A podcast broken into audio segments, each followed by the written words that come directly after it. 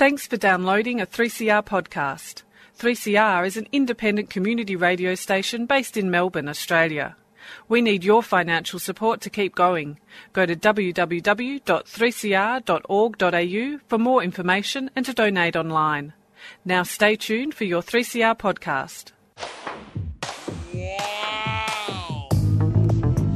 But you also had people that were very fine people. Very fine people on both sides. And the, and the aliens with mind meld and give them the technology. They're bad aliens. So the- Uh, are you surprised the Nazis were influenced by demons? No, if demons are real, I would definitely think they'd be on the side of the Nazis. Yeah. McDonald's is connected to the Clintons. They chop up the bodies and put them into the sausage and hamburgers. People are being cannibalized. Look it up. this, and I'm watching CNN talk about this as violent white nationalist protests. We have done everything in our power to keep this peaceful, you know? It's uh, Pepe's become kind of a symbol. Welcome to Yeah Nah Pasaran, a show about fascism and its gravediggers. I'm Cam Smith, I'm Andy Fleming. And this week we're joined by Raja from the Humanism Project. Thanks for joining us, Raja. Thank you, Cam. Thank you, Andy. I guess just to begin with, could you tell us a little bit about what the Humanism Project is? The Humanism Project is what we're really about. Uh, is about promoting diversity and inclusiveness because that's what we are an Indian diaspora group. India has always been proud of its diverse and inclusive culture and inclusive ethos. And we found that that changed in the past 10 years. And what we're trying to do is recalibrate that and, and, and get us back to our roots of who we really are, a very inclusive, a very progressive and diverse population. And a big part of that is because there's been a lot of hate and divisiveness by some elements uh, who claim to represent the Hindu religion. They're not. They're just criminals and they should be called as criminals and fascists. But they claim to represent the Hindu religion and they've been causing all the confusion. And we, our thing is, is, is our organization seeks to call out the people who spread hate and social discord and, and drive this narrative that they do not in any way represent the Indian ethos or Australian multiculturalism or the Hindu religion. There's a lot of uh, pushback to some of the anti-Hindutva activism. People say, oh, this is Hindu phobia. Could you talk a little bit about this Hindu phobia narrative and why it's not Hindu phobic to oppose Hindutva? Oh, look, it, the Hindu phobia is, is a very, very interesting narrative, and, and, and it goes on, and, and if anything, it, re, it, it underlines the fascist undertones of the Hindutva movement. So, just to explain that, when Hitler, uh, during the Nazi era, what they did was they, it's, it's a very specific type of hate speech construct, the Hindu phobia itself, which draws on Nazi parallels, right? And I'll explain that. So, it, during the Nazi time, to justify the attacks on the Jewish people, the Nazis actually accused the Jewish people of planning to commit a genocide on the Germans, right?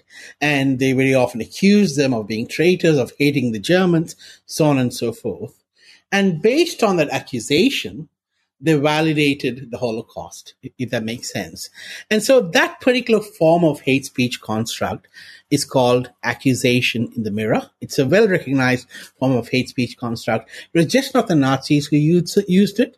The Hutus used it too while they were orchestrating the genocide of the Tutsis. So the Hindu phobia construct is very similar. And, and the evidence to that is what all you have to do is once someone is called Hindu phobic, they are fall they are it's followed by the most wild hatred.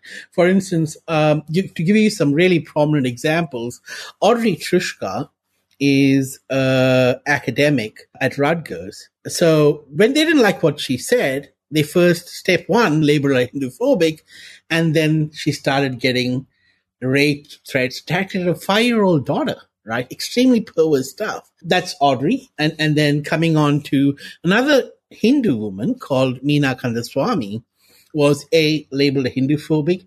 Again, rape threats and death threats directed at children. And you know, we, you can you can see all of that in our uh, Humanism Project Twitter thread. And the third one, there's a professor called Mohan Datta.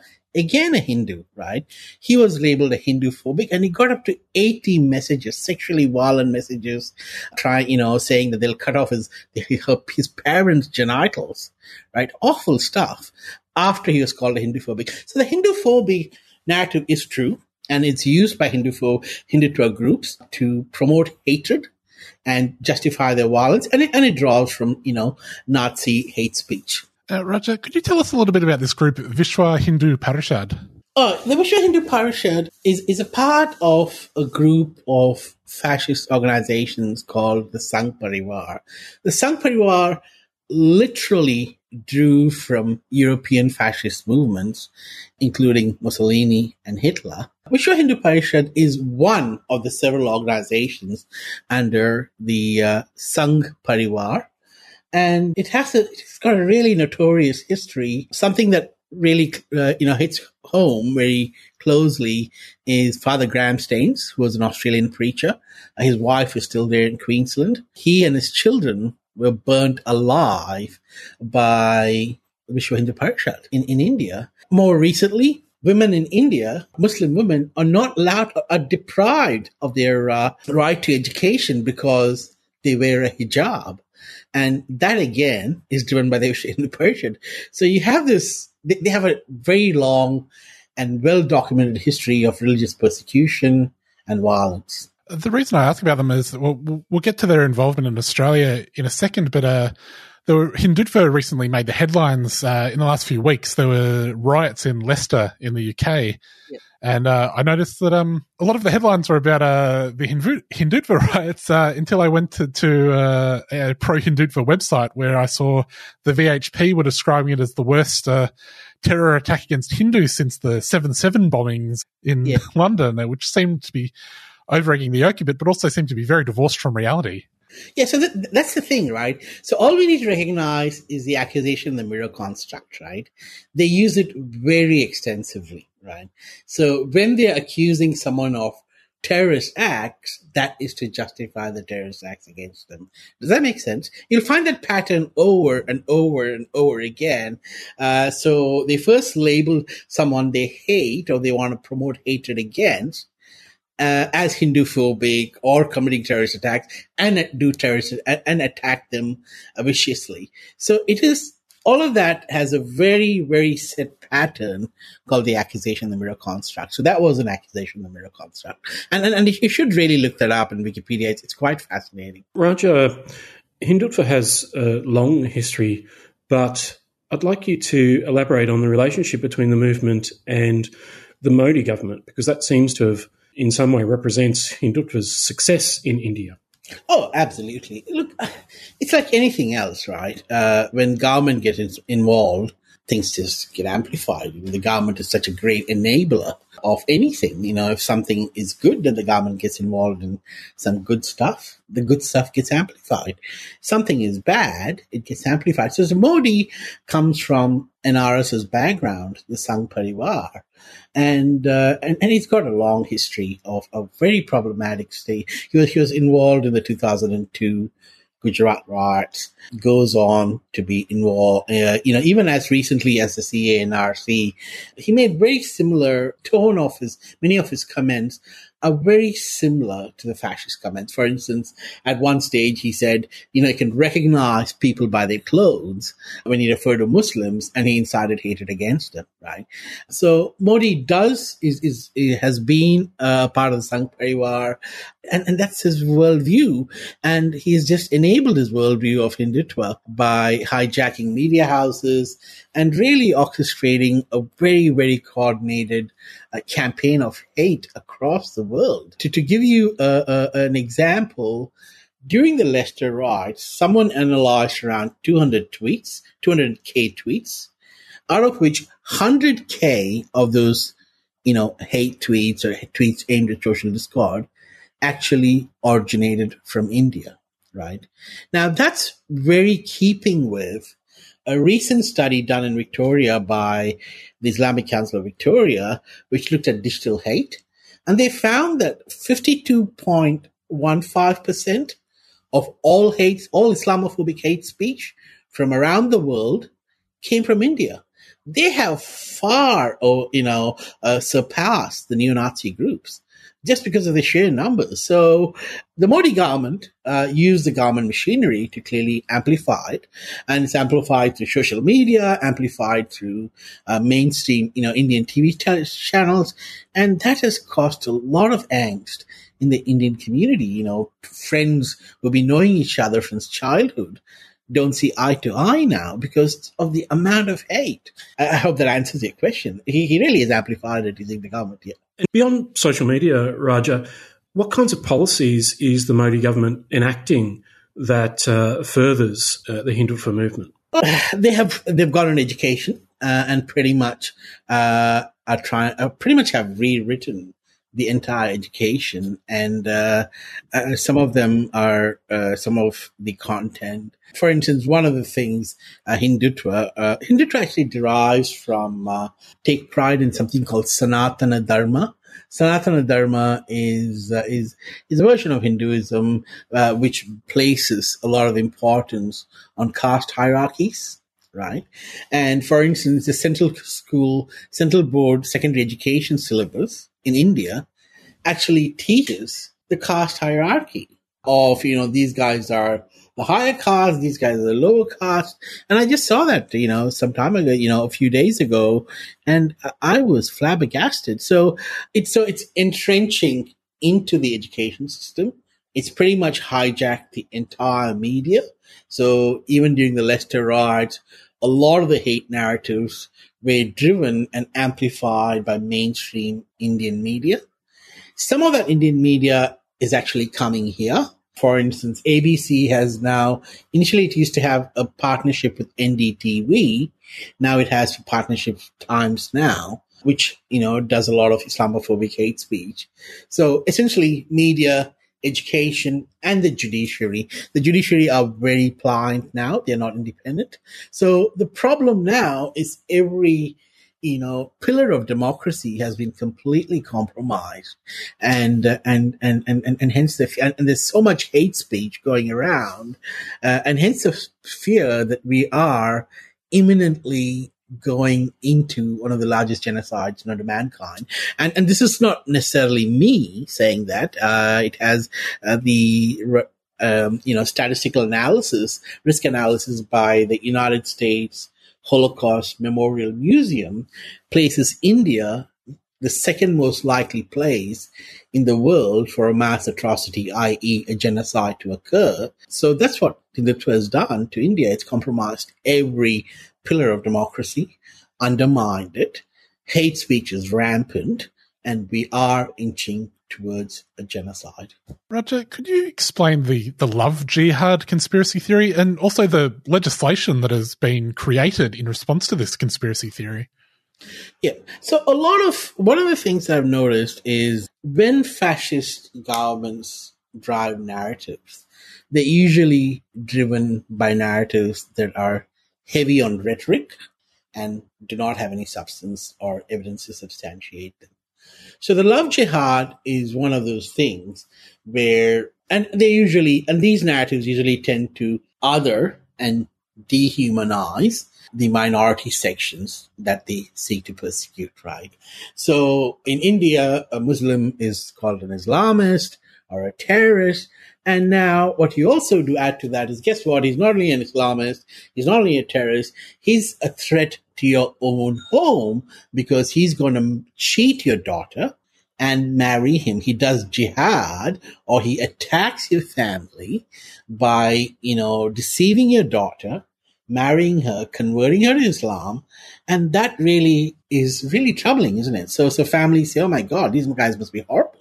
Uh, but the fact of the matter is that there is absolutely no evidence, zero evidence to support that it occurs.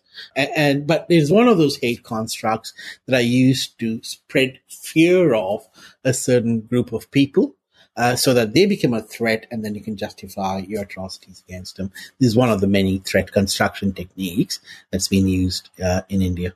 Just prior to the last Australian federal election, we saw Scott Morrison and Anthony Albanese both wearing VHP scarves at a mm.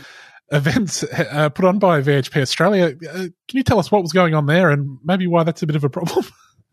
I think I think what it really highlights is I, think there, was an article a few uh, just about that time on the diplomat, and and it nicely summarized the problem. The problem is we don't know. It, it, just highlights the lack of understanding of the inclusive ethos of Hinduism and the hate agenda of the Hindutva. And it very often is confused, right?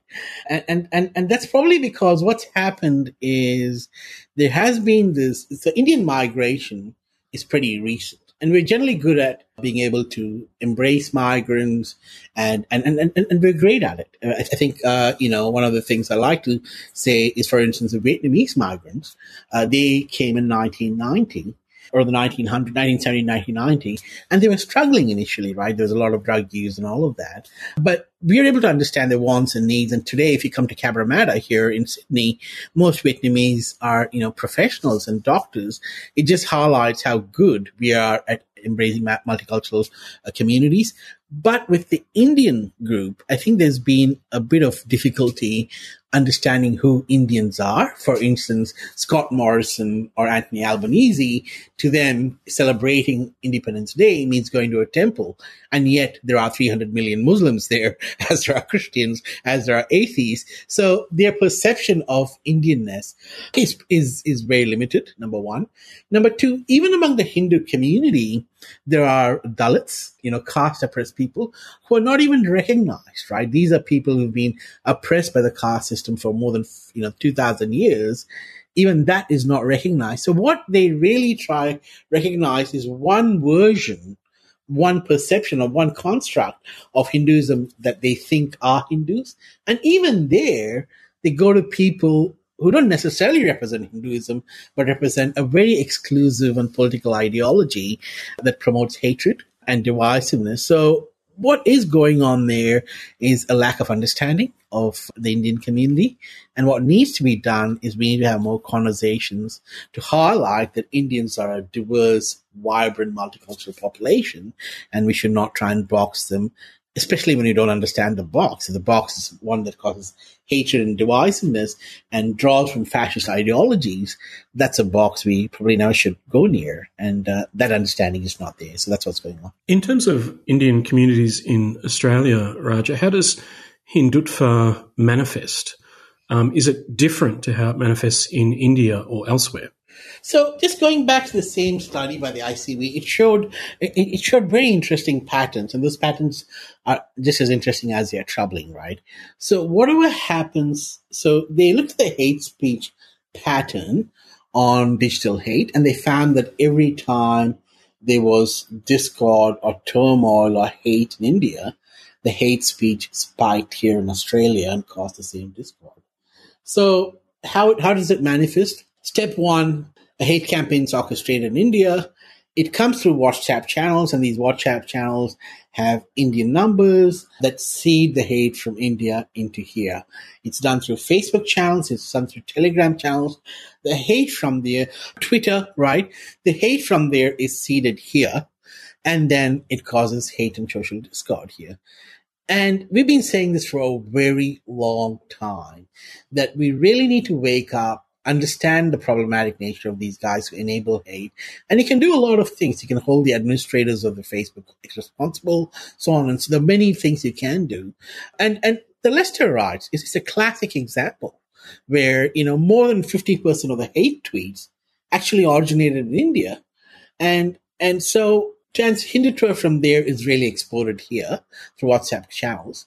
And, you know, five so we had in, in the past from 2021 alone right we've had anti-sikh violence uh, in sydney a few months ago there was beheading threats against a hindu couple here because they had a mural uh, which they were accused of, you know, being disrespectful to the Hindu gods. It, it wasn't, but there were death threats, beheading threats again from, from Hindu drug groups.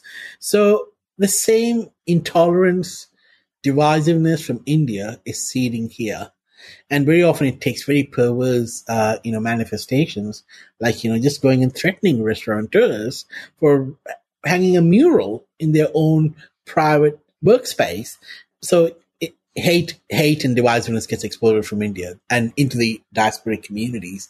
And that's a danger. And I, it's really, really, really important that our law enforcement, uh, you know, authorities and Home Affairs wake up and, you know, understand what's going on. Do you think that there's an appreciation amongst law enforcement about the uh, presence of violent Hindutva? Because we we saw, I, I recall the Vishal Jood case uh, a f- few years ago. Uh, we had uh, Rahul Kumar from Turbans for Australia was beaten, Yeah, possibly by Hindutva activists. Uh, is there any understanding that these things are you know motivated by an ideology? Uh, so there's definitely a deficit, uh, is the answer. To compare Australia with New Zealand, just to answer your question, New Zealand already uh, has a classification for Hindutva groups. The Combined Threat Assessment Group in New Zealand classifies Hindutva groups as Hindutva IMVE, which stands for Hindutva Identity Mediated Violent Extremists, right? Now, we don't have that classification. So we are behind New Zealand in our understanding of the Hindutva, right? And, and that's a problem. Uh, people say it occurs because of, uh, you know, uh, our affinity, you know, our desire to please the Indian government. And my answer to that is, do you want to allow social discord in Australia and violent extremism in Australia because you want to please a foreign government? So I think there are gaps. Uh, I'm not sure if there's a certain degree of political apathy uh, in in uh, designating these groups. But yes, we are behind New Zealand, and and that's a problem. Raja, what are some of the dog whistles or symbols that people should be on the lookout for to to recognise when Hindutva is being employed? A big thing is accusation in the mirror, right? Hindu phobia is, is a huge, uh, huge dog whistle because you'll find, and you, all you have to do is jump on the internet and find out every time they use the word Hindu phobia, see, the definition of hate speech could be normal speech that elicits hate. So if you use the word, if you look at Hinduphobia, they almost consistently elicit hate, and they've been consistently used to promote hate. So Hinduphobia is a big one. Uh, the other things that are very often used are stuff like anti-Hindu. Again, used, you know, you label someone as anti-Hindu and and uh, and they uh, it elicits hate. Uh, most of the Hindutva groups uh, uh, don't like talking about caste. It's it's pretty much like caste denial, right? So you just deny it and then you can perpetuate it. And and usually they have they have this they have these labels for various people. So uh, you know people who are progressive are called leftist, or Muslims are called Islamists, Christians are called evangelists, in the Sikh community is called Khalistanis. Almost every single religion or Indian who does not subscribe to Hindutva thing are dehumanized and degraded as a threat. So that's that's a pretty good thing to look for. Next Friday night at the Resistance Centre at uh, level 5, 407 Swanston Street, Melbourne, you are putting on a film screening along yeah. with Green Left Weekly of uh, the fil- short film The Delhi Riots Case, The Unknown Faces Behind Bars under UAPA, the Unlawful yeah. Activities Prevention Act. Could you tell us a little bit about what the Delhi Riots case was? Yeah, the Delhi riots case. So there was this really, really beautiful and inspiring uh, movement in India, and I think that's been one of the greatest, one of the greatest movements in India called the Shaheen Bagh movement. Uh, these were everyday women who decided to stand up to the might of the state, right? And these women congregated in Delhi saying that the CAA NRC laws deprive Muslims of their citizenship. And they said, you know, you have to do something about it. It's not fair. You know, we've been here for generations. You just can't decide that we're not citizens all of a sudden. And around that time, Trump had come to India.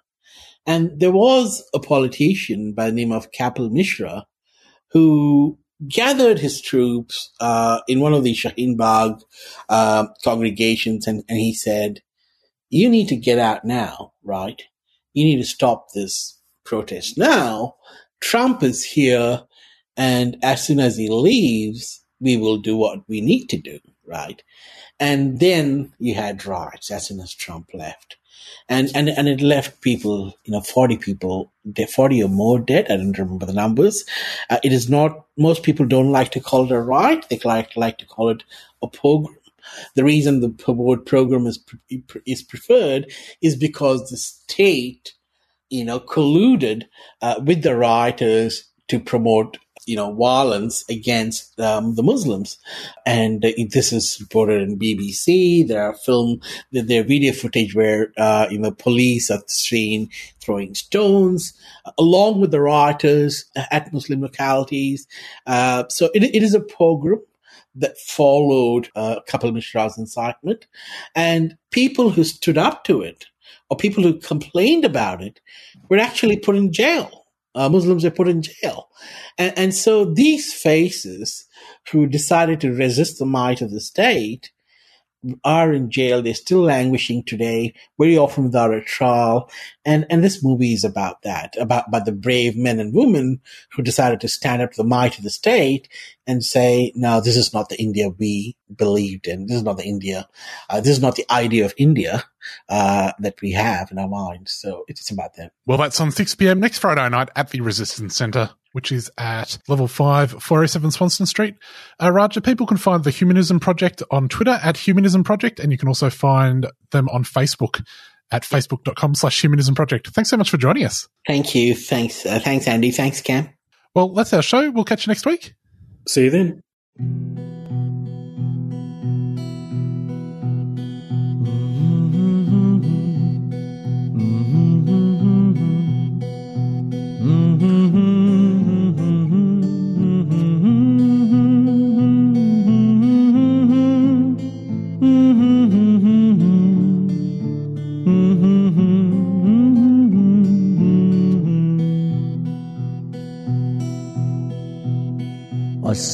ਅਸਾ ਨਿਕਲਿਆ ਛੱਡ ਸਾਰੀ ਫਿਕਰਾ ਗਾਉਂਦੇ ਆਏ ਜ਼ਾਲਿਮ ਵਾਪਸ ਜਾਓ ਜਾਓ ਜਾਓ ਮਿੱਟੀ ਦੇ ਕਣ ਕਣ ਵਿੱਚੋਂ ਹੈ ਆਉਂਦੀ ਐਹੀ ਗੂੰਜ ਐ ਜ਼ਾਲਿਮ ਵਾਪਸ ਜਾਓ पहले भी कभी रोटियां बनाई थी ऐसे ना नहीं जी ये तो मोदी सरकार ने बनवानी सिखा दी जी ਸਾਨੂੰ ਆ ਕੇਰਣ ਸਿਆਕਾਲੀ ਰਾਤਾਂ ਐਹੀ ਸਵੇਰ ਦੀ ਪੁਕਾਰ ਵਾਪਸ ਜਾਓ ਜਾਓ ਜਾਓ, ਜਾਗੀ ਆਵਾਮੁਨ, ਖੈਰ ਮਨਾਓ। ਸਭ ਦੀ ਐਹੀ ਹੁੰਕਾਰ ਵਾਪਸ ਜਾਓ। ਸੁਣੇਗਾ, ਸਰਕਾਰ ਨੂੰ ਸੁਣਨਾ ਪੜੇਗਾ।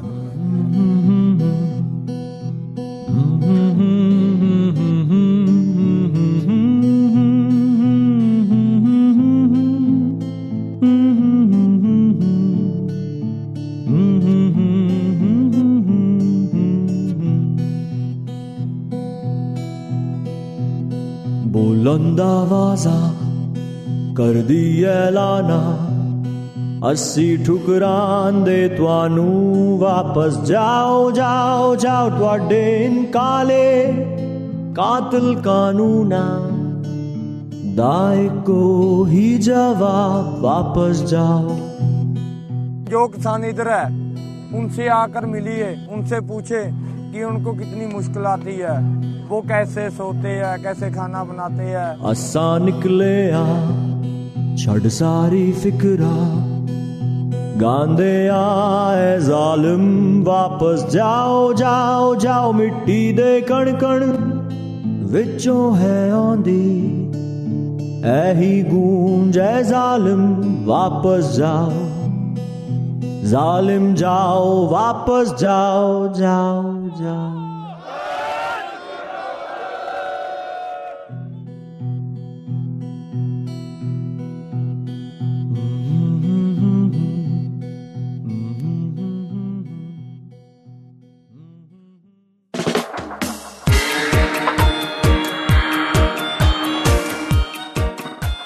Black Spark is an independent, volunteer run bookshop, gallery, music, and community space in Northcote, Naarm, dedicated to creativity, learning, and liberation. Black Spark is a space for the entire community, free of charge, hosting art, music, and literary events. To keep Black Spark free, open, and accessible to everybody, we need your help. We are calling for your support for our rent fundraiser to keep our doors open into the coming years. With your support, we can continue to host book and exhibition launches, art auctions, fundraisers, music gigs, and facilitate opportunities and growth for emerging artists and grassroots communities. For more information, visit Keep Black Spark Alight on chuffed.com or check out Black Spark on all the socials. Keep Black Spark Alive! A 3CR supporter.